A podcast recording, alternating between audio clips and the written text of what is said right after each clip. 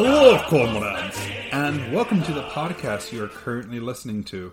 I promise, this isn't a Russian invasion, just a temporary occupation. I'm Roberto, one of the hosts of the podcast Tsar Power. And I'm Brendan, the other half of the podcast. Together, we're ranking the Russian rulers from Rurik to Putin. They will compete based on how well they fought, how successful they were in life, how much compromat or blackmail they had on them, how handsome they were, and how long they ruled for. After being scored, we decide whether they get to party it out in the Kremlin or get sent straight to the Gulag. Those who make it to the Kremlin will need to duke it out for the position of best Russian ruler. You can find us on any podcast host as Tsar Power, on Twitter at Tsar Power Pod, and on Facebook as Tsar Power. That's Tsar spelled T S A R. Now, back to your regularly scheduled podcast. And if you hear a knock on your door, beware. The KGB is going to make your stay a bit more permanent.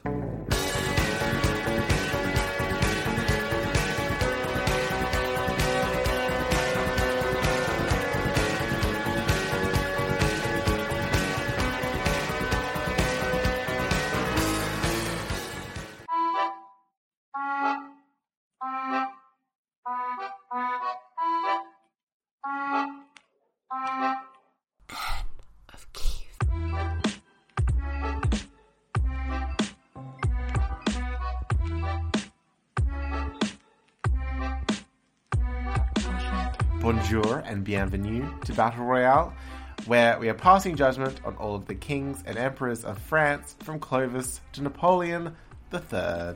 Who will be selected as the creme de la creme, and who will be sent to the guillotine. Je m'appelle Ben Clark. And I'm Eliza Summers. Did, didn't we, didn't we decide to do a new intro for our point five episodes? Did we? I think we did at some point, and then uh, but I, I I don't know what it was. I don't remember. I barely remember the original intro. Yeah. expecting me to do a different one? Something to do with the seating, I think. Uh, yeah, now let's just carry on. Um, so, so we're, we are doing this is episode thirty-two point five, which means we are doing a special spectator who is not in our official list of uh, of kings, but in this case is a queen We regent. thought deserved it. thought deserved it. Um, well, we'll see where she deserves to sit because I think it'll be an interesting decision with Anne of Okay. Kiev because she's she's an interesting figure. Yay. So let's uh, let's dive straight into it, shall we? Yes. Well, we'll start. We won't start with Anne. We'll start with her ancestors. Yes. Yes. So we start our story way back in the 9th century. So Charlemagne time, I guess, or just after Charlemagne, um, with a man named Rurik.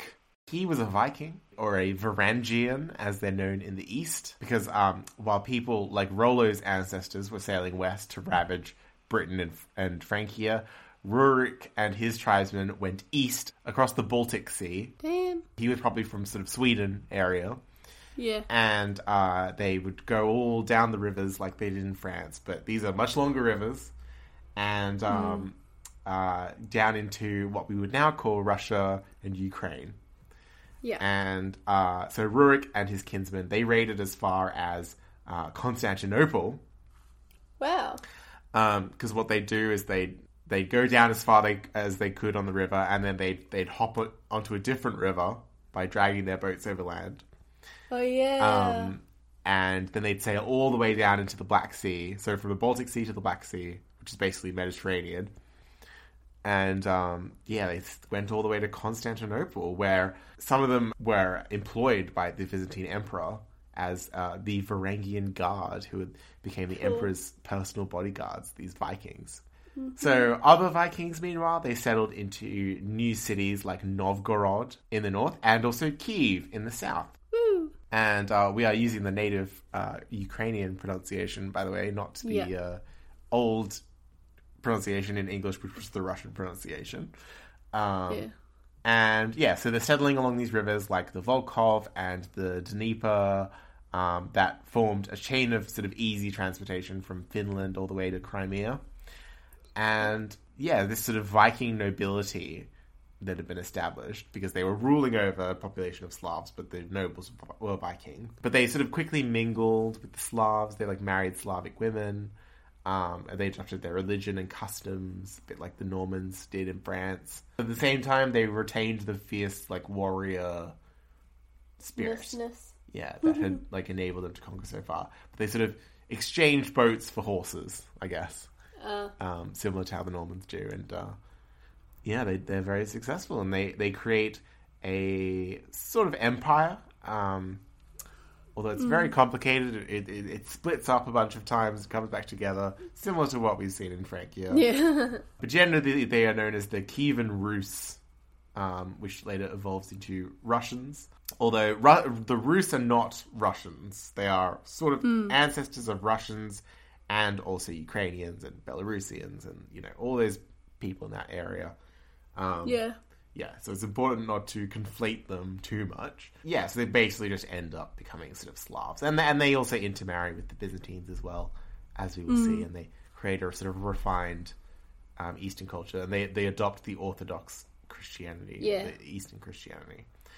And if you want to know more about these rulers, make sure you tune in to a podcast that should have just come out by the time we Releases. are doing this, yeah.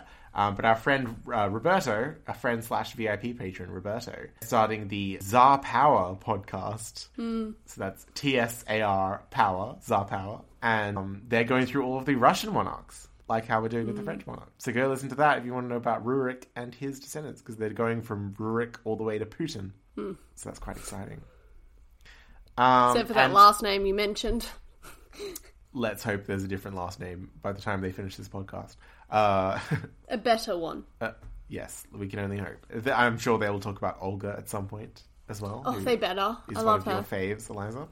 She and Olga fave. is, of course, uh, Saint Olga of Kiev. Yeah. She was the wife of one Grand Prince of Kiev and the mother of another, and A queen regent. Queen Regent, and uh, she became a Badass saint because around. she's the one who had first adopted Christianity after going to the Byzantines, according to legend. Oh, her revenge. Her husband's death is like, oh, amazing. What is the revenge story, Eliza? What do you know of it? Oh, okay, so basically, like, her husband got killed and his death was, like, super brutal. Like, he got his legs got tied to two birch trees and that were bent over, so when they sprung back up, it literally tore his body apart. Mm-hmm. I sound way too happy when I'm talking about that. So she's like, you know, I gotta get revenge. Like, they killed my husband. So the first envoys from the people who killed, like, came along and she's like, yeah, da da da da. Oh, yeah, come in, like, you know, take a load off. Yeah, just go back to your boat. Well, then she buried them alive. Yes, I believe they were called the the Drevelanians or something, the the Yeah. neighboring tribe. Yeah, Yeah. And then they sent another envoy because they were like, oh, well, you know, nothing's happened. So they send the second envoy, and she's like, hey, have a bath. So they go into the bathhouse. Boom! They're shut in and, bit, and they're burned alive. Third one is that she goes to like their capital city. And she's like, "Yeah, I just want to make peace, but um, all I want for conversation is three like pigeons or doves." And so she takes these doves, but then she attaches like flames to them, like burning branches or something. And so Right. then when they fly back to their nest, their forest sets on fire and the whole city like burns down. not nice. I know, but literally, come on, imagine that revenge. though, like brutal, but like, damn. That's fun. Anyway, so so that's Olga, um, but she is a direct um, ancestor of the woman that we're talking about today. So her descendants are the Grand Princess of Kiev, the most prestigious branch of the Rurikids. And in the 1030s, uh, when a girl named Anna Yaroslavna is born, the Grand Prince of Kiev is her father, Yaroslav Volodymyrovich, um, aka Or the Yaroslav Wise. the Wise. Yeah. He was the great grandson of Olga of Kiev, just to give you a, a, an idea of the time frame. Yeah, and he was the son of Vladimir or Vladimir the Great, and his wife. Another great. Yes, and his wife was Anna Porphyrogenita, or Anna the Purple-born, and she was the daughter of the Byzantine Emperor Rom- Romanos II. Oh, hmm. So you can go learn about right now if you go listen to Totalus Rankium's Byzantine Emperor series. You can't move in this family for girls named Anna, all after, after this Byzantine princess. Anna Yaroslavna's mother, a Swedish princess named Ingigerd, actually adopted the name Anna upon coming to Kiev and is venerated as Saint Anna in the Orthodox Church. They they do this a lot throughout Europe. Like when people move cultures, Yeah, they they, change adopt a their different name. Yeah, yeah. Well, like Catherine the Great changed her. we'll be right back after this. The commander said, Don't worry, I don't have the authority to kill you today, which was positive for that day anyway. In 1993, Chris Moon was captured by the Khmer Rouge while clearing landmines in Cambodia. With survival probability low, Chris was brought in front of the boss. He was just given a local nickname, Mr. Clever. Hi, I'm Steve Windus, host of the Batting the Breeze podcast. I'd love you to check out how Chris survived, along with some other great human stories at battingthebreeze.com. Hopefully, see you there. Oh yeah, that yeah, because she she got when she got baptized into the Orthodox Church, she took a different name. Um, Similar similar things happening here, although the the uh, the difference between Catholic and Orthodox is not as defined yet, um, but they are culturally Yeah. quite different. I guess maybe people just couldn't pronounce Ingigerd in uh, in Kiev, but They're like Inga what? yeah, so Ingigerd's husband, Yaroslav, the father of Anne of Kiev, he was an ambitious ruler. Um, he defeated a number of his brothers to gain the thrones of not only Kiev, but briefly uh, Novgorod as well. He even challenged, uh, he sort of rivaled the power of his Byzantine cousins. And he sort of channeled this ambition into finding faraway but prestigious marriages for his daughters. Um, I think Anne was like his most beloved daughter. where'd you hear that? I read that online. Oh, okay. Well, that was the one he liked the most. Just so you know, there are a lot of myths about Anne of Kiev which have made their way into not super reliable histories. Oh. Um, there was a documentary I tried to watch but couldn't get through about how she like revolutionized France, and it's not really the, the case. Why did she bring forks with her? Probably, for all I know. But just so you know, there is a lot of myth making, so I'm I'm trying to stick as close as possible to the Okay. But we'll get to the sort of myth around her in Enchante. Might find some good stuff there. But so yeah, the daughters of Yaroslav, there was um, Elisiv, who married the king of Norway, Anastasia, who married the king of Hungary, Agatha, who married uh, Edward the Exile, who was the son of the Anglo-Saxon king Edward Ironside, who Oh. was like seeking to regain the English throne, which was stolen Oh, yeah. by uh, Canute the Great. And finally, we've got Anna, who would make the most prestigious marriage of all. Ooh. She was sort of the second young, youngest or second youngest, I think. I like all these names of the daughters. Yes, and speaking of names, we should do an etymology for Anna Yay. or Anne. So the name Anna is the Greco-Latin form of the name Hannah or Hannah, uh, which originates in the Old Testament and the Torah as the name of the prophet Samuel's mother. So in, in Hebrew, the name uh, means favor or grace. As in, like, grace of God. And it was considered a prestigious imperial name in the East at this point in history. So it was, it was given to lots of uh, Byzantine princesses, including Anna Komnene, who's the famous writer of the Alexiad, which is a great Ah, yeah. Byzantine source. Um, so she was both a princess and a chronicler, which is pretty impressive. Woo. And she also exists around this time, the the 11th Cool. century, I think slightly later. So she would have been a sort of cousin of Yeah. uh, other Anne. Um, so Anna Yaroslavna, who we're talking about today, she will be the one to bring the name Anne into widespread use in the West by marrying Oh. into the Capetians and having various descendants named after her. So Oh, that's nice to know. Interesting. Uh, and then you know by the later Middle Ages, we'll have all sorts of Greek and biblical names coming into the French royal family. Like we'll have Margarets and Cute. Catherines and and all that sort of thing. Uh, Yeah. But right now, they're still very Germanic in their names. So in the year 1050, the Bishop of Meaux, uh, Flamen Mose, Yeah. was a guy called Walter who was accompanied by Jocelyn of Chauny, um, arrived with a retinue of rather cold Frenchmen in Kiev. Do you mean cold like their personality or they were actually cold, like freezing? Oh, I imagine they were shivering because you know it's a bit colder than France. But Yeah. they came uh, sort of laden laden with gifts for the Grand Prince. So I guess they weren't cold; they were, they were quite warm. And they returned to France with the news that they had found themselves a new queen. Woo. A new Yes. queen. So a few months later, in mid 1050, Anna, who will henceforth be known by the more French name Anne, though she's also sometimes called Agnes, which is a bit weird, but whatever. Um, so she was packed up and shipped off to the distant city of Reims, uh, Oh. where she was to be married and crowned Queen of France. How old was she? Do we know? Um, she was probably. We don't actually know when she was born. Um, so, but she was Okay. probably around uh, late teens, early twenties. Oh, okay. So not too young. Yeah. Yeah. Not like 12. Yeah. So it took Anne about 10 or 11 months to get to France. Um, travel Damn. all the way across Germany. She probably stayed at various courts of different counts Yeah. and dukes on her way, or monasteries as well. Henry I, her husband to be, who we discussed last episode, and wasn't super memorable. Uh, don't know if you I literally can't remember anything about no. him. I mean, he was a bit overshadowed by all of the noble squabbling that was happening around him, and uh, William the Conqueror. Basically overshadowed by everyone else. Yeah, well, William the Conqueror sort of was starting his career at that point, so he sort of overshadowed Henry a bit. Yeah. So yeah, Henry was 18 years older, and he'd had no living children by his wife Matilda of Frisia. Oh, yeah. Um, so there was sort of there was no time for pleasantries. They had to get down to business. Yeah. Or wasn't she like a fertile myrtle? she was a fertile medal. So, um, uh, their first child, a boy named Philip, was born 12 months after the wedding. Damn. Um, so that's, you know, time efficient, I guess. And three more children followed. But yeah, the the, the first uh, born was called Philip, which is a new name that we haven't seen. yeah. Um, and we he will be our next episode, so we will get into why he's called Philip and in his Yay. etymology.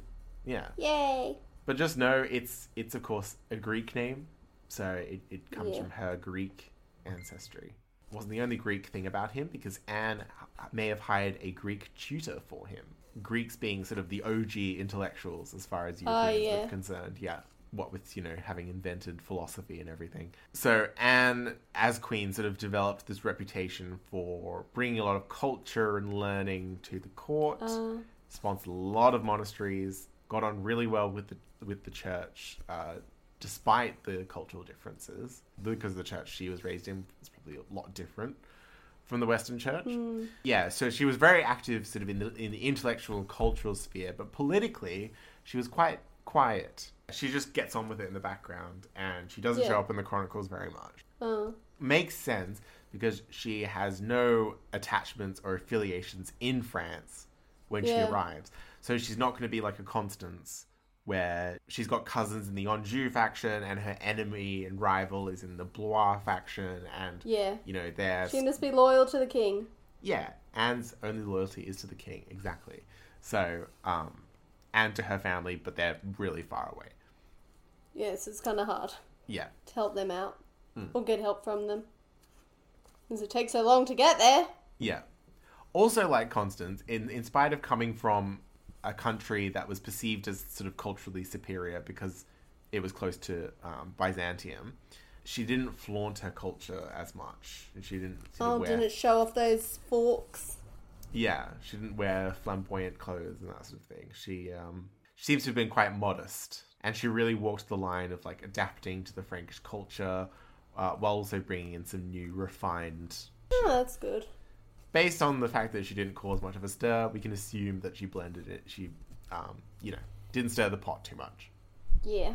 But yeah, a lot of this is reading between the lines because she really isn't mentioned much during the actual queenship. The the events that unfold during her regency, however, are a bit more famous and momentous. Ooh. Yeah. Uh, but yeah, she pretty much spends the whole reign of Henry, you know, making babies, endowing churches, bringing The in usual. tutors, the usual stuff. So it's time for the king to die, and it's time for a bit of scandal. Woohoo. Yeah.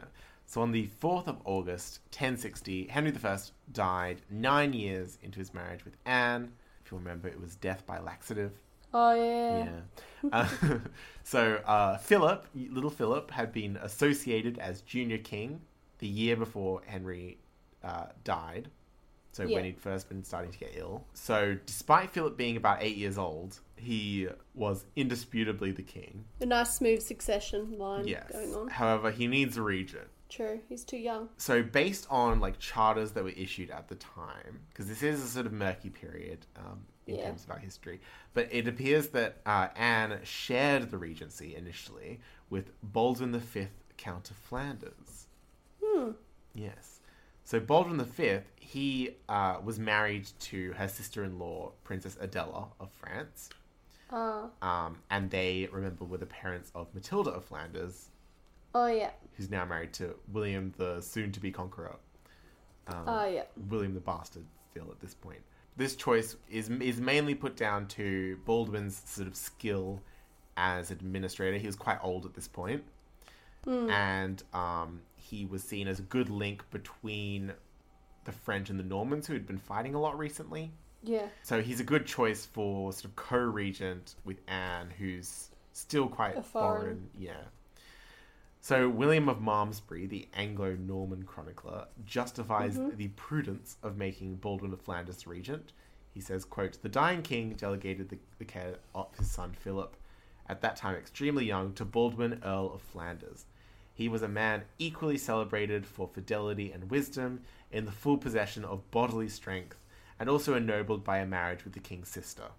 His daughter Matilda, a woman who was uh, a singular mirror of prudence in our time, and the perfection of virtue, had already been Yeah. married to William. Hence it arose that being mediator between his ward and his son in law, Baldwin restrained, by his wholesome counsels, the feuds of the chiefs and of the people. Hmm. So he's bringing the nation together, I guess. Glowing review. Yeah. Um, however, while it all looks pretty peachy for Anne at the start of the Regency with Baldwin by her side, it quickly becomes clear that things are not quite going to plan. Ooh. A year or maybe two years into her regency, around 1061 62, uh, she seems to drop off entirely from the charters that are Ooh. issued in King Philip's name. She suddenly becomes persona non grata. Um, and this is long before the year in which he is supposed to reach majority. So it's not like the regency is over. Yeah. Because he's meant to reach beginning. majority when he turns 14, which is in 1066 yeah. Uh, funnily enough. Hmm. So um, instead, Baldwin uh, seems to be the sole regent for the intervening four or five years. Um, though he won't get an episode because he's he's not as interesting. Um, uh, you know, maybe if we end up doing like the Counts of Flanders or something, he can get an episode, but not right now. Um, so, any guesses as to why Anne might have suddenly disappeared? Okay, he locked her up. He Okay. killed her. There's some scandal like, oh, she ran off with a man. Yep, you got it. You got it in three. She ran off with a man. So uh, it's a year after her husband's death. You know, she's she wants a bit of loving. Um, Yeah. Either that, Or or she she gets, made- or she gets captured, or something. We don't really know.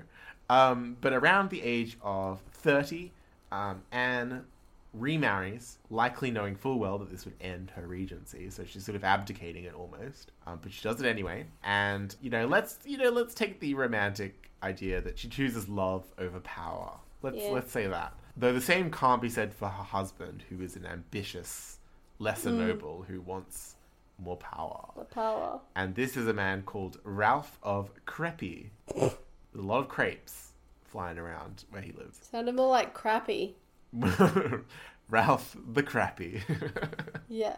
uh, he is the Count of the Valois region, which is just northeast of Paris. And he's one of these sort of lesser lords in the royal domain. He is way fo- too far down on the totem pole to be marrying a queen dowager. Yeah. which is really something that nobody should be doing anyway, uh, especially when she's like mid regency. Um, yeah. He sounds schemy. He is related to Henry in some way. He's some kind of distant cousin. Um, Everyone's a distant cousin. Yes, uh, which creates ma- which creates problems with him getting married to Anne because she is his, therefore his cousin by marriage, which is obviously people don't like that. When A no that. no. So yeah, he he only inherited half a castle, the castle of Crepy. Half a castle. Yeah, from his father Ralph Senior. He had to share the castle with his brother Tybalt. Oh my god, not even a whole castle. So these brothers, Ralph and Tybalt, basically have like a duplex castle that they share. So um, Ralph gets the inner bit, uh, the keep, and then Tybalt gets the outside of the castle. Oh. Yeah, it's a bit weird. So his marriage to Anne of Kiev was also not his first, nor the first time he'd married upward. So he first married his cousin Adela, not the Princess Adela, different Adela. Mm. Um, Yeah, yeah. In her own right, she was the Countess of Bar-sur-Aube and Vitry-en-Perthois, which were both in uh, Lorraine in the east. Yeah. And she was the mother of Ralph's two sons and two daughters. Ralph's second marriage was to a woman who was who, her name's kind of weird, uh, like iffy. Um, either she was called um, Hacknez or Acne. I don't know how to pronounce this word. His name H A Q U E N E Z. Just gonna call her Hackney. So Hackney. Should be a weird name. She she also might have been called something like Eleanor of Hackney or something. Um, Who either way, like we don't know if it's like a, a surname or, or a first name. Her name is something. We're just going to call her Hackney. Either way, the, um, the her origin is unknown, but we do know that she was the Countess of Montdidier, um, which was a castle near Crepy. Because, well, it's speculated that she was the Countess of, of Montdidier because Ralph acquired this castle after he married her. Ah, he finally has a whole castle. Yeah, he has a whole castle, and he, he uses Montdidier as his base from then on. Then he accuses Hackney of adultery Of and course. repudiates her and takes her castle. Of course he does. Yes. So he's a bit of a, you know, he doesn't have the best record, does Ralph. Yeah. Sounding terrible. Yeah. What did Anne see in him? Maybe he was just, he was just Maybe he was like a charmer. Yeah, yeah. He knew how to say the right words, sweet talk the women. Yeah. The chronicler Guibert of Nogent uh, accuses Ralph of ruling unlawfully held lands, referring to Montdidier. So this is how we think maybe he stole it from Hackney. So when he married Anne, Ralph was still midway through this like literal divorce battle because like there was there were actual battles going on about this divorce because you know as we've seen before, divorces get messy when there are castles and knights involved. So the marriage was doubly controversial for this reason, and now suddenly Ralph's sort of scandalous conduct was everyone's business, including uh, Gervais, the Archbishop of Reims, who answered an appeal from Ralph's ex-wife, um, so Hackney, and wrote to Pope Alexander II, who either excommunicated Ralph or threatened to excommunicate Ralph. I'm not sure. I've seen it written differently in different places, but Yeah. either way, Ralph Related is, to excommunication. Yes. somehow. So Ralph is like by marrying the queen, he's his his his sort of local issues suddenly become international, Oh, wow. and the Pope is like, "Stop right now! Thank you very much. it's like, this is not happening. You don't need somebody with a human touch. Hey, you, always on the run. Got to slow down and not marry the queen." So. Bit of Spice Girls in there. In this sort of threat of excommunication, Ralph is accused of bigamy. Obviously, uh, you know, the dissolution of his second marriage hadn't been approved by the church, and also Yeah. of consanguinity because he's marrying a cousin's wife. Mm. Although nobody had batted an eye when he married his cousin in the first mar- in his first marriage. Um, so it's obviously you know it's just come to their attention now. The consanguinity argument is is very tenuous. I think the Yeah. the bigamy argument is the stronger argument. Yeah. Um, interestingly, Anne is not threatened with excommunication. Um, most of the blame is being laid on Ralph for seducing. Yeah, they her. probably thought she was like tricked into it or something.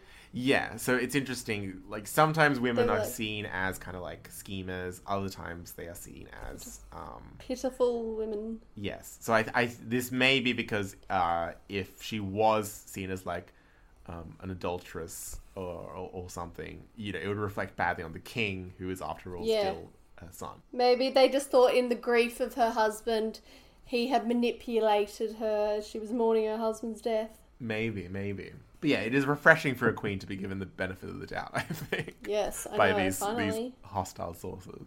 As we'll see in Voulez-Ver, Anne had a had a relatively good relationship with the church, and she was like, Oh, that's good. even after she married Ralph, she immediately continued to endow monasteries. Like after, like so we don't Oh, that's probably why. Yeah, so we don't get like regency charters from her. Like she stopped being the regent, but we do get her endowing the biggest church that she ever endowed, which was um, the Church of Saint Vincent. Um, and we'll get to that in Enchanté, because there is a statue of her at that monastery. Cool. I'm assuming that Philip in some way intervened to shield her from, Yeah. you know, everything. Backlash. Exactly. So at this point, Anne and Ralph were probably forcibly separated in some way. Yeah. Um, probably at the behest of King Philip's advisors. Um, Yeah. Because Philip himself doesn't seem to have begrudged them too much with Well, their relationship. still a child. Yeah, we see by the time he becomes an adult, they're basically back at court and like just being there advising him.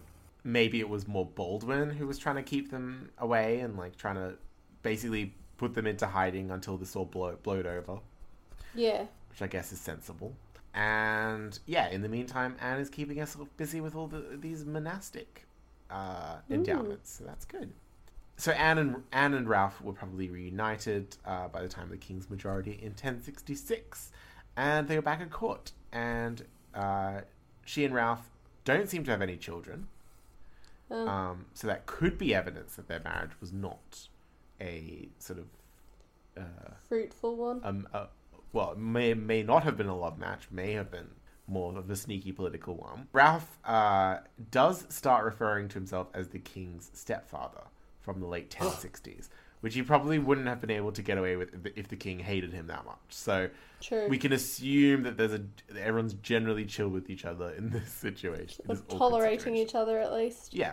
So Ralph having the king's favor is further evidenced by his continued loyalty to the Capetians, which had not always been the case. In his younger years, he had been a rebel. Um, but now, as the king's stepfather, he's he's very loyal and he's he's he's putting his skills to good use, serving the king. Oh, that's good. Yeah. So there's a few like skirmishes around his lands in Picardy and Lorraine in the late 1060s. And he also helps out in the War of Flemish Succession, which pops off after Baldwin V dies, which we'll get to next episode. And that's in the early 1070s. And in the meantime, he also expanded his personal holdings into Amiens and the Vexin, um, Of course. which is sort of around just generally the Picardy area. And uh, essentially, he ended up uh, reigning over most of Picardy. And uh, the Count of Vermandois was even one of his vassals. Oh wow. This is when the House of Vermandois has really gone downhill. Yeah. Yeah. However, Ralph, he would go to his grave in 1074, still not in the good graces of the church.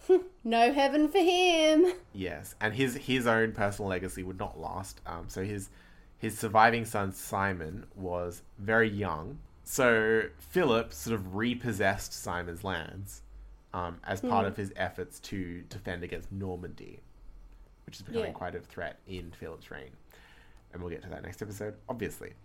so Simon, uh, he had to move out of Montdidier back to Crepy To the half castle. to the half castle. Uh, although I think the brother would be dead at this point, so um, it, he's got the whole castle, um, the the old family seat. But he also has to move his dad's body. He has to Oh. exhume his dad's body from Montdidier and move it to Crepy. And apparently, seeing the half rotted corpse of his blasphemous father had a sort of harrowing effect on Simon, who decided Yeah. from that moment on to dedicate his life to God and become a monk. Yep, a half dead rotting body will do that to you. Yeah, that's the excuse. It's probably more likely he was forced into becoming a monk because King Philip wanted to disinherit his stepbrother Yeah. and take all his land. Yeah. So yeah, Simon's a monk, he's not a problem, and Ralph is dead. So Simon's lands in the Vexin, they were mostly given to Anne's youngest son, Prince Hugh, Oh. Who gained most of Picardy, including Vermandois, by marrying its last heiress, Countess Adelaide. Oh. Adelaide of Vermandois, who was the last Vermandois. Oh. Um, so that is the end of the House of Vermandois, who we talk about in our first our first Patreon episode, yeah. and I think they received a, a quite a low rating of, Yeah. of the houses. We weren't very impressed with them. At the height of their power, they were more of a nuisance than anything else. True. Yeah. So Anne, getting back to Anne, what's she been doing? Yes, what has she been doing? So she's been an advisor to the king this whole time. cool. So, you know, she's probably involved in the whole overthrowing her stepson thing. And uh, she witnesses charters up to the mid 1070s. But there is no further scandal that she's involved in. Okay. And she is said to have followed Ralph to the grave shortly after his death in 1075, though some sources put her death as late as 1080. And her cause Oh. of death is unknown. So she sort of just fades, fades out. How old was she? Um, she would have been about 50 when she died. Oh, Yeah. Not too young, not too old, I guess, for this time. So that is that is Anne of Kiev's life. It's um interesting. It's a bit it's fairly spotty. yeah. But we will get into more detail as we as we rate her. So we'll get into Enchante. Enchante. She's almost more of a symbol than she is a real person, which which is not going to be great for some rounds, but is great for this round because there's a lot of images. So here is the um, 19th century portrait, the 19th century art artist impression that we're using as the episode icon. Queenly vibes. She just has this like gracefulness about her. So she's got like, you know, the white cloth that goes over the head. Mm-hmm. She's got a beautiful crown. Mm-hmm. Her like clothing is bejeweled. Looks like pearls, I'd say. Mm. At least on the, the middle of the necklace, the collar. I mean, not necklace, collar of the shirt, of dress. And some other jewels. Mm. Something about her face though. She just has this like queenly look, like gracefulness. It's almost like a sort of Mona Lisa expression. Yeah. It's very e- enigmatic. Yes, but you like it. Yeah. Yeah, well, interesting you say she's graceful since her name means grace in Hebrew. That's interesting. Um, True, true. It's it's it's similar. I think it might be the same artist or a similar artist to the Gerberga portrait that we used. Uh, Oh, okay. She was more like side on in that portrait. Yeah. Yeah. Um. So next image we've got. Why is no one ready? We've got a um, medieval depiction of Anne and Henry getting married. Ooh. Sort of like, um, got to the left. He's sort of like ordering the bride, and then he gets his mail order bride. Um, in in the in, Oh yeah, it's like ah, it's In the right. arrived Yeah. in the mail. she arrived in the mail. But it's interesting. We've got two Henrys in the same image and two archbishops. yeah, I know. It's like tripping. Yeah. Seeing double. Oh, you can tell that she has braided hair. Yes, actually, a lot of these we're going to see more images next episode, but all of the women have these lovely braided hair. This is later. This is like again sort of 14th century, so it more reflects Yeah. the fashion of, of that later medieval period. Um, but yeah, she's got luscious locks in in these coiling braids.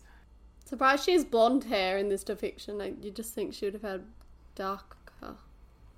I mean, And she again, is. she's Slavic. Yeah, she's half Swedish. Yeah, true. Yeah. Um, think I just keep thinking Byzantine.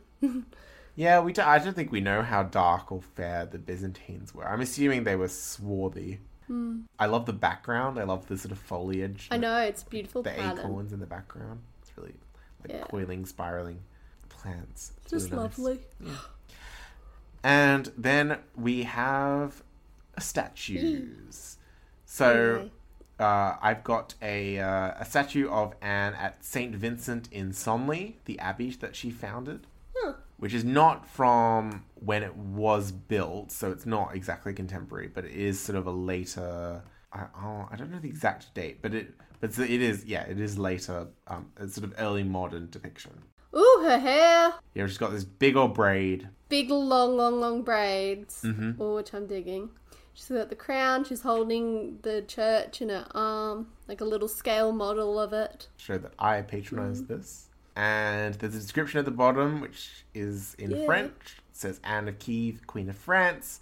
Uh, she founded this house, uh, something, um, oh, under the under the name uh, Saint Vincent, in the year of our Lord 1060. Cool. Cool. I'm liking these depictions. Yeah. Maybe I just because I like some braids. I love some braids. And we have another statue which is more modern.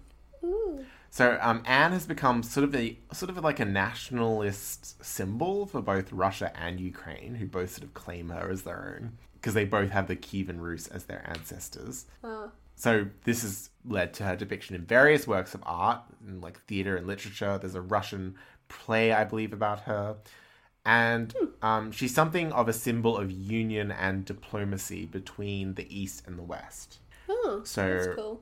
That's a good legacy to have. Yeah, whenever France and Ukraine have like a diplomatic thing, they always refer back to Anne of Kiev, who was their first contact, basically. Oh, Yeah. I like that legacy. Yeah, so we have uh, a 2005 statue from when uh, Ukrainian President Viktor Yushchenko arrived to Senlis in France, where her monastery is, Ooh. to um, unveil this statue. Ooh. So here it is. It's a little more striking and modern. Oh, damn, that's giving that striking queenly vibes. Hmm. Is it hair braided as well? Yeah, she's got a big, a big, a chunky braid Yes. coming down the back. Bit more jewels. Yeah. Got some earrings. I like the crown. Hmm. Give me a bit more like confident queen. Like you know, I can do it. She's like blowing in the blowing in the wind a bit more. Yeah, It's a bit more epic. yeah, it is. And you can gaze upon all of these on the WordPress. Or go in real life to see the statue. Yes. Also, a few years after this was made in 2014, a coin was minted in Ukraine depicting Anne, who's holding a fleur de lis scepter. I'll show it to you. oh yay! It's like a little silver coin. Oh yeah! And is that the church? Yeah, and it's the church in the background that she found in France. Oh, I, I couldn't tell you what the value of this coin is, but it's it's silver, so I'm assuming it's some amount of um, kop, kopioka, which is this like the cent of the Ukrainian hryvnia. yeah, So uh, we got all of these depictions across France yeah. and They Ukraine, really love her. mainly localized in Like- Kiev and in Yeah, Senlis, that's what I meant. the two places that she's associated with. And it's it's funny because Anne was actually a fairly like standard queen in many ways, but Hmm. she has this compelling legacy. Of unity. Yeah, and it's not really even because of her like brief regent status, which is why we're talking about her. Yeah. But it's because of the connection that she represents between the French and the East Slavs. So Yeah. that's cool. So what do we want to give for Enchante? I think it's really good. It is. She didn't get to choose the marriage, sure, and like you know, some people might be like, "Oh, she shouldn't get points for being a legacy, uh, that legacy, just because she was on chosen for the marriage." I'm like, she was chosen for the marriage, and she didn't do a bad job enough where they're like, "Oh, let's pretend this didn't happen." A degree of Enchante is giving them credit for creating their own legacy, like we saw with, with like Hugh Capet and Robert II were very good at that, with like all the Yeah. the actions they did. Um, but another part of it is like what other people since then have made of them. But also, like in a way, her actions of being stable. But it is interesting that she it's not because of what she did, it's because of who she was. Really. Hmm. Unless you count the founding of the abbey as But that that is a that is a good legacy action Yeah. in itself. People really like that abbey. Because St. Vincent in Senlis is a, is a major abbey in, in the French royal domain from this point forward. So, what do we going to give for Enchante? I think for me it's going to be high. Hmm, what are you thinking? I was thinking like seven or eight. It's really good, and she's like still being talked about now because of this of this symbol that she's become. I think I'll go seven. Charles Martel got an eight, and I think Charles Martel is a bit above her. Um, we are putting her above Fredegund. Fredegund was more impactful, not because of her image, because of like what she actually did. She did, yeah. So I feel like that uh, that's a good The scandal element. Yeah. So that's a that's a fourteen for Enchante. Okay, not bad, not bad. Not bad. So moving on to On Guard. On guard. In On Guard, we we talk about how active they were, and Yeah. I don't think active is a word I'd use to describe Anne of Kiev if we're talking about politics. Yeah. Yeah. She's very quiet. So I'd like to imagine her as a, like a badass lady who got stuff done, but there's not know. a lot of evidence. There's a lot of blank spaces here. Yeah. She's no Olga. Yeah, and she's not really she's not really necessarily fighting for power, like clawing her way to the top. She's already Yeah. this magnificent princess with this almost. lineage. Yeah, she's content. Her mum's a saint. Her grandmother's a Byzantine princess. Like she's born into this illustrious family. She's she marries into more. a just as illustrious family. Yeah, she, yeah, she's starting off at the top, and um, She's like, I don't need to try to reach for more. yeah, and then she becomes the regent, but she loses her place as ruler of France about a year in. Yeah, obviously shows power wasn't important to her. Yeah, and she apparently got either seduced or abducted. Um, so she's not not looking for good for On Guard in that aspect, because she she really she continues to be an advisor to the king, but she really fades into the background Yeah. to the extent that we don't even really know when she died. We know more about her husband. Yeah, we know more about her husband. So as much as we like to give women the benefit of the doubt in this category, because it's not like Yeah. they're like, leading armies and they're at a societal disadvantage because of their gender, um, I There's really nothing to go Yeah. off to. I can't point to anything that she like did that was like that was a smart political move. Like she got power Yeah. through this.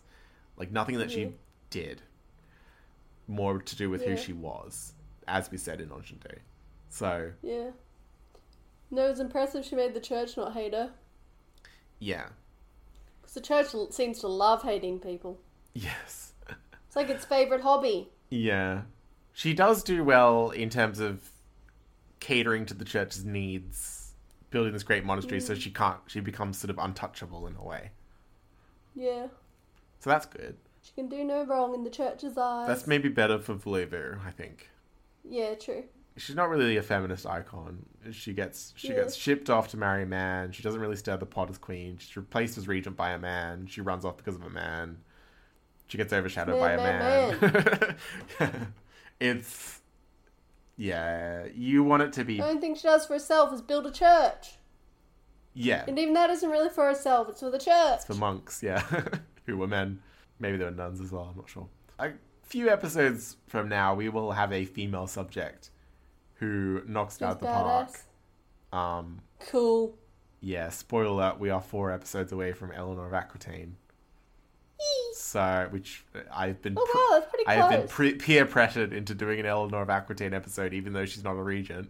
Um, Are we going to talk about her whole life or just her life in Paris? we're gonna have special focus on her time as Queen of France because, of course, Rex But we'll skim over the other. already talked about her time as Queen of England. Yeah, but we'll screw, we'll skim over the other. But we'll particularly be talking about her role in the Second Crusade, I think, um, Cool. which is happens while she's queen. So. Yeah. Spoiler alert, she goes on an actual crusade. What? Which is Who great. knew? but anyway, going back to Anne, um, yeah, not as Yeah. impressive. Um, Yeah, it's nothing. she, yeah, she just doesn't, she like literally doesn't want to do the job of ruling. Ugh, who can blame Either, either doesn't want to or can't or is kicked out, you Yeah. know. So it's not going to be a whole lot for me. I'd probably give her like a point for remaining as an advisor. I'd do that as like a half point. I'd give her a full point because she's Uh, I'm going half. just because she's not doing literally nothing, but she's doing sort of the bare minimum in terms of politics. Okay, so that's a 1.5 for On Guard. Okay. So moving on to Voulez-Vous. Voulez-vous? So despite being raised in the Eastern Orthodox Church, which is now sort of becoming a thing because the Great Schism happens in, Yeah. in 1054, which is like around the time Anne moves to France. Um, Yeah. She seems to get along really well with the local Catholic clergy, like despite their churches splitting up while she's there. So, Yeah. um, yeah, the difference between the churches, you know, it's quite, i i- it's not as set in stone as it will be. So Yeah. people aren't like scandalized by like this queen from the Eastern Church coming over and changing things. Like, Yeah. not that she's really changing much anyway. She's kind of just, you know, Staying on the boat, making sure not to rock any waves. exactly. She's not rocking the boat. Um, Yeah, rocking the boat, I meant. yeah. Causing waves. So when her husband Henry I opposed the Gregorian reforms, which you saw him do last episode, which was basically Yeah. an attempt by the Pope to get more power over who appoints bishops over the over the king. Oh, yeah. Um, the Pope actually, rather than sending letters to Henry, he sent letters to Anne to like intercede Oh. Um, to get her to be sort of a mediating force in the dispute and prevent Henry from doing harm to the church. So we see once again the Queen as being good cop to the King's bad cop. Yeah. Yeah, she's seen as the protector of the church, while the King is is a tyrant. yeah. So yeah, she's sort of the angel on the king's shoulder, which is what the queen is supposed. Ah. that's supposed to be her role. Yeah, the mother figure. The queen isn't too. The kindly, gra- graceful mother. Exactly. The Marge to his Homer, or something. so when her regency starts, uh, her name appears in a few charters alongside that of her co-regent Baldwin of Flanders, as we've said. But then she drops off very quickly. But around the same time, she's founding the Church of Senlis. So And she's getting in the good books of the church that they don't hate her, even though they're hating her husbands. Yeah. And she was also known as a very charitable woman as well, going around, you know, giving Oh, alms to the poor, all that, all that sort of good queenly stuff. Yeah. So, not a lot of information for Voulez-Vous, but a good general vibe, I guess, Yeah. is what I'd say. And the, I think the monastery is it, it, it's quite significant. So, um, and it becomes this Yeah. monument to like Franco-Ukrainian relations. Yeah. So that's good as True. well, diplomacy-wise. So, So- what are we going to give for Voulez-Vous? Thinking maybe like two. Two. I was thinking you're like a, a five or a six because she did as well. But Oh. I guess it's because it's not much. One for church. So two for church. Yeah, but I sort of measure it more on a scale of like one is they weren't very good to be around. Oh. Nine is they're amazing to be around. For me, it's like a scale of like would I would wanted to live under their rule, and for Anne, it's it's Oh either yeah, in the middle thinking or that in my slightly head. I was above the thinking, middle. oh yeah, I'd like to live with, like you know, yeah. she'd be that nice r- housemate. I'm tempted to give her a six. Okay, you've convinced me to go higher. I'm gonna go I- five. Okay. Because I gave Gerberga of Saxony a six, and I think she's at least as good as Gerberga in terms of the mediating force. Oh, she actually gets the same score. Of, as, we've given her the same scores we gave Gerberga. So that's a five and a six, which is 11 for Voulez-Vous. Moving on to Ooh La La. Ooh la la. Anne is pretty much the ideal queen up until Except for that second the marriage. regency. Yeah, up until the second marriage. She does like a complete 180, apparently, and marries the most scandalous choice possible. Um, Yeah. and, It's like she drew it from a hat and was like, okay, I've picked this name. I better Yeah. stick with it. like a man who's who is already married, who has a husband's cousin, who is an a upstart minor lord. Scandalous divorce. Yeah, a guy who's who's who's started as like a very minor lord and has only come up through like scandal and you know skullduggery and Power plotting. hungriness. Yeah, it's also a time when it was unthinkable for a queen dowager to remarry. Yeah. We saw like Gerberga would never remarry after um, Yeah. um, Louis IV died. I'm not sure what the opinion would have been at the time. Interestingly, it's not made too big a deal out of. Like it can be exaggerated how scandalous this was. Yeah. But there is a sense She of just like wanted some dick. That's why she got married. Yeah, but potentially there's a sense that she's kind of abandoning her family by, by marrying Ralph because she is getting taken out of this advisory role for her son, which is really politically important at this point. True. So while she isn't excommunicated directly, she is married to a potentially excommunicated person for the next 15 Yeah. years. And uh, Ralph himself is, is worth a point or two because he is quite a despicable man with a very shady yeah, past. Choose him. Yeah. Interestingly, Anne seems to have passed on her proclivity for baffling life choices to her daughter, Emma, Oh. who is not recorded to have married anyone and is usually identified with a legendary figure called Adigna or Adine, Adina. Oh. So apparently, so this, I'm putting this in a la because it's like, it's kind of scandalous. Kind of, it's interesting. Yeah. I'll just say that. Um, So this will be like a bit of a tangent about her daughter Emma because it's just interesting. Yeah. Um, so I like a tangent. You know that. so apparently Emma or Adina, uh, which is her like more pious name, um, she was supposed to marry some lord, um, but she was very much in the no camp when it came to men in general. Uh, so she scarpered off to Bavaria, of all places, Oh. hidden in an ox cart, Oh. and she decided to get out when she heard a rooster crowing and a bell ringing, which she took as a sign Oh. from God. It's like, oh, God's calling. There's a rooster and a bell. the guy upstairs says it's time to get out of the cart. So she got out and she started living among the community. She never told anyone that she was a princess, Oh. um, which you know leads you to think she like had been preparing then, you know- or unless she's there and she's like, "Hi, how do I get water?" it says she never told anyone she's a princess. But I'm like, how did this get recorded then? Or someone bumped into her in her later years, like that knew her, and was like, Emma, this is where you've been. She became a holy hermit. Oh, I love a good holy hermit. And as we know, hermits often choose unusual places to live. So where do you think? like swamps. Not uh, uh, where? What did she live in? Cave. Not not a cave. A swamp. A lake. More specifically, it is nature based. A hut. Not a hut. A shack. Shanty. It, it is an. It, it- she lives in a natural object. A rock. It's not a cave or a rock. Tree. Yes, she lives in a tree. Oh, she's a tree house. She cho- she chooses to live in the hollow of a linden tree, Hmm. and locals from the near nearby town of Puch uh, would come to ask her for miracles. Cool. So Adenia, uh, she lived there into her fifties, and when she died, apparently holy oil flowed from the hollow of the tree Cool. down the hill.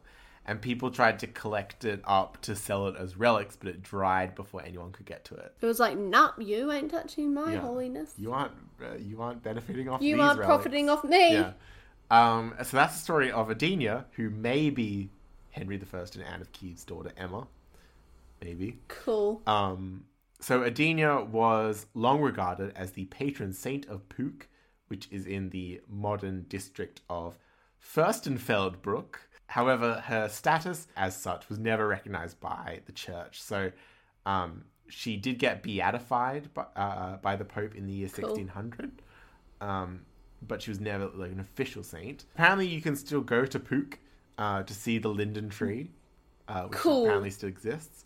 Um, however, near the linden tree, there is a grave dating from 1907 of uh, Julius Langbehn, who was an admirer of Adenia and who was an art historian, a philosopher, and an early figure of the Volkisch movement. So, a Nazi, basically. Ugh. Um, so, so yeah, like that. Make sure you like spit on his grave on the way to pay your respects to Adenia. Yeah. Yeah. Yeah, so pay your respects to her. s- Spit on Julius curse at his grave. Uh, grave, yeah, because he he later, he inspired Hitler. Yeah, he's the worst scum. Yeah. So anyway, um, I managed to somehow shoehorn Nazis into Anne of Kiev's Ulala segment. Of course. so is that worth any points? No, we can't connect her to the Nazis. no. I mean, you can technically connect anyone to uh, anyone of Germanic origin to the Nazis in some way. I have a family friend whose grandfather was a Nazi. Not not nice. Um, I know. It feels like everyone, that lots of people who are European, they have that ancestry, unfortunately, or any German related, unfortunately. I have German ancestry, but they moved to America in 1848, so they moved long before, the 100, 100 years before World War II. Yeah, but there could have been a branch that stayed. Yeah, so I probably have cousins who were Nazis, um, distant cousins, Yeah. but um, they they my about them. actual ancestors long left Germany, and and my one of my great grandparents on that side fought for America. He had to. They had to change their name to a, to a more American. Yeah, mine fought against the Japanese. And now I live in Japan. nice. That's quite funny. That happens. Back to Anne of Kiev. yeah, back down to Kiev. Who we What, what do we want to give her for Ooh La La? Okay, we're going to do Scandal for the husband. Yeah. That choice? Nuh-uh. But she doesn't actually do anything scandalous. Well, Scandal's choosing him. If she did choose him, we don't know. That's a point. I might give it two points. Can I give a half point for potentially having a holy hermit daughter because having a princess run away? Scandalous. Runaway, runaway princess. Okay, I'll give it. I'll give it two point five as well. Actually. Cool, I'm going to 1.5. Okay. So that is a four for Ooh La La. Hmm. The on throne. Love you on throne. Anne of Kiev reigns as queen of queen regent of France from Sound like you said cream. cream. she reigned Cream as of France. la creme of France. the cream of France. So Anne of Kiev reigns as Queen Regent of France from her husband Henry I's death on the 4th of August 1060 to either to sometime in either 1061 or 1062. So between a year and two years. So I'm going to like split the difference, give her a year and a half. okay. So that's 0.28 points, which is which is pitiful. Um, but her her children, um, she has the same children as as Henry I, obviously. So we've got firstly, yeah. So we've got Philip I, um, who of course becomes King of France after Papa. Uh, we've got Emma, who may have fled to Bavaria, where she became the Blessed Adina, so outlives her Cute. outlives her mother as well. Um, we've got Robert, who died as a baby, so sadly can't be counted. But he died in the same year as his father, I believe. Yeah. And we've got Hugh, who becomes Count of Vermandois by marrying Adelaide, Oh, yeah. the last heiress of the House of Vermandois. So he becomes uh, he becomes his own branch of the Capetian dynasty called the Capetian the the Capetians of Vermandois. Um, Oh. so she is the mother of of both the continuing direct line of Capetians and a different branch of the Capetians, Cool. uh, and uh, no extra children with Ralph, Ralph of Crepy. Yeah. So that's three surviving children, which means 5.07 points. Hmm. So that's a total V on Throne score of 5.25 out of 20 for Anne of Kiev. So, uh, tallying up the scores, Diddling. diddling, that is 35.85. Okay, not bad. Not too shabby. She is, oh, she's our, yeah, she's our lowest spectator so far, lowest scoring spectator. Yeah. Uh, I was gonna say, oh, she got under Boso, but Boso is actually not the lowest scoring spectator. I thought he was. Um, Uh. no, Robert, Robert the Strong and um, both got lower than than Boso. Uh-huh. Um, so Gerberga was the lowest, but now Anne is the lowest.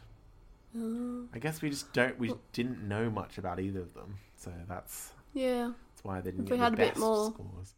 But that being said, um, what seating would, would we would we give Anne of Kiev? Because of course she is, as a spectator, she's not up for the guillotine or the final tournament. She will be in the stands somewhere. We just have to pick where. So I'm thinking economy plus. So she's not nosebleed, but she's not VIP. She's just yeah. Um, I she's think not Fredegund level. Not with Martel. she's. I think she's scraping by with that good legacy. Yeah, I think that's the only thing that's gotten her into the economy class. Yeah, because she's such a symbol. If she didn't have that, no one would know her. yeah, putting putting a Ukrainian national symbol in the nosebleed section in our current political That's just climate wrong. would just be feel feel wrong. I know I would. Um, I didn't even consider it at that till you just said that, but I was more just thinking in terms of, oh, I can't put her in nosebleed. She hasn't done bad enough. I'm thinking about the optics. Yeah, and Um, I'm just thinking about pure. Mm, she's not bad enough to be nosebleed. no, I don't think so. I think uh, she's an interesting enough figure. You'd have to be pretty dull, or just yeah. Yeah, we have to we have to hate you or um You have to be hate or dull. yeah. Hugh the Great got un- got unlucky in the nosebleed section because um, of a coin toss. Yeah. which you were not happy with at Mm. the time. So that's uh, that's Anne of Kiev. Economy plus. Yeah. She gets a little free packet of nuts. Yes. And um, g- go and you know help her country, um, her native Yes. country, which is Ukraine. It is not Russia. It is Support. Ukraine. So, as I did a, f- a few episodes back, I'm going to put some links to various things you can support because it is obviously we've been dancing around it, but there is a Russian invasion of Ukraine happening. Uh, for those listening in the future after it's happened, um, Yeah. uh, we don't know what's going to happen. hopefully in the future we can report good news and say Ukraine won. Hopefully. Um, but for now, uh, please, you know, give to the Ukrainian refugees. I'm sure this will still be a problem years from now. So, Yeah. um, links will be in the show notes in whatever, wherever you're listening to this. Uh, we've also got an Apple Podcast review, which I missed way back in February. Um, it's very good. It's five stars from um, SM1977 and says enjoyable podcast ranking all the kings and emperors of France a la Rex Factor. The hosts are engaging, and even though I'm looking forward to getting into more familiar territory, these early rulers, consorts, and mayors of the palace are still really interesting. Thanks so much, Ben and Aw. Eliza. So, yeah, nice review there. Keep the written reviews coming because it's the best way to support the show without being a patron, but also Yeah. sign up to the Patreon if you want to be a patron, get extra content. We've just recorded the Ratatouille episode. we talk Yeah. about So we goof around and talk about the movie Ratatouille. So join us next time when we do Philip the First of France. woo. who, Eliza, you'll be excited to know, he is also called Philip the Amorous. Hmm. Yeah. Hmm. So get ready for some saucy shenanigans happening with Philip the Amorous. Woo! Know how much I love a scandal. It's going to be a chock a block episode next episode because we're going to have Norman Conquest happening. We're going to have Crusades happening. We're going to have lots of scandal, marriage scandal Stuff. happening. Yeah. So get ready, strap Cool. in for that, and that'll be the next episode. Yeah. That's going to be au revoir from me. And goodbye from me.